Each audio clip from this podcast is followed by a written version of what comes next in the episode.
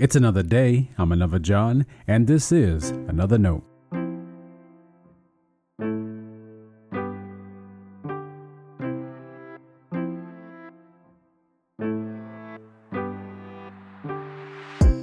Today's edition of Another Note is titled Knowing What to Say. Our scripture reference today is Acts chapter 4, verses 1 through 12. As always, may the Lord add a blessing to the reading and hearing of His holy word.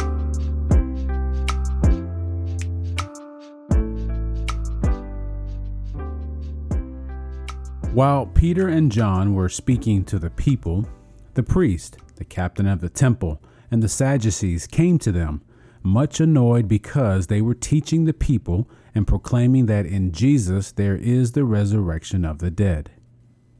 So they arrested them and put them in custody until the next day, for it was already evening. But many of those who heard the word believed, and they numbered about 5,000. The next day, their rulers, elders, and scribes assembled in Jerusalem with Annas the high priest, Caiaphas, John, and Alexander, and all who were of the high priestly family. When they had made the prisoners stand in their midst, they inquired, by what power or by what name did you do this? Then Peter, filled with the Holy Spirit, said to them, Rulers of the people and elders, if we are questioned today because of a good deed done to someone who was sick, and are asked how this man has been healed, let it be known to all of you and to all the people of Israel that this man is standing before you in good health by the name of Jesus Christ of Nazareth, whom you crucified, whom God raised from the dead. This Jesus is the stone that was rejected by you, the builders.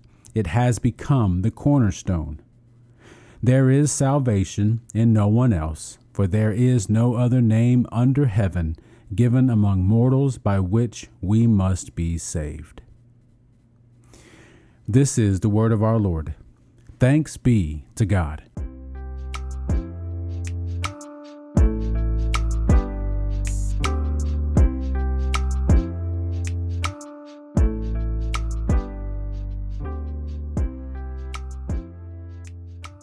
Jesus knew his followers would defend themselves before synagogues, rulers, and authorities. Not to worry because the Holy Spirit would teach them what to say. In Acts 4, we see that happen. Peter and John healed a man at the temple gate, and people were utterly astonished. This gave Peter a chance to address the crowd, and he began to teach them about Jesus. Annoyed by the resurrection of the dead talk, religious authorities arrested the two. After a night in jail, they questioned Peter and John. Luke says Peter gave a spirit filled response. Did Peter recognize what was happening at that moment? That the Holy Spirit was doing what Jesus had promised?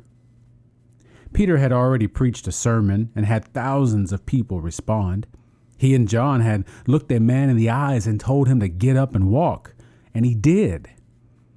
How many stories about blundering disciples line the Gospels? They don't know how to respond to Jesus. They can't keep from focusing on themselves.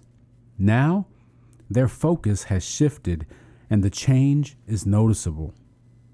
The Holy Spirit has emboldened them to begin a new phase of ministry. Anything new can be scary. Add to the newness an assurance of persecution, and that intensifies. But the disciples continue in ministry. They know what to say now, even if they didn't know what they would say a second ago. Their words before the councils and authorities were a witness to all who first heard them. All these generations later, they witness to us as well. To be sure, we're reflecting on a promise of God, not a skill of ours. This isn't about being witty or fast talking. It's not about working a crowd or having the ability to get out of a tight spot. Rather, it's a gift of the Holy Spirit. As we communion with God, the Holy Spirit continues to mold our hearts. We learn to listen to the Spirit. As we do, in times when the world needs a witness, you know exactly what to say. Stay blessed. Now, before you go, let me make sure you know I love you and you are a blessing to me. Thanks for listening to another note. I hope it helps you live a life worthy of the calling you have received. Let me know if I can pray with you and help us reach others by sharing today's devotional or leaving a review wherever you listen as a podcast. And finally, make sure to check out the website at anotherjohn.com. God be with you.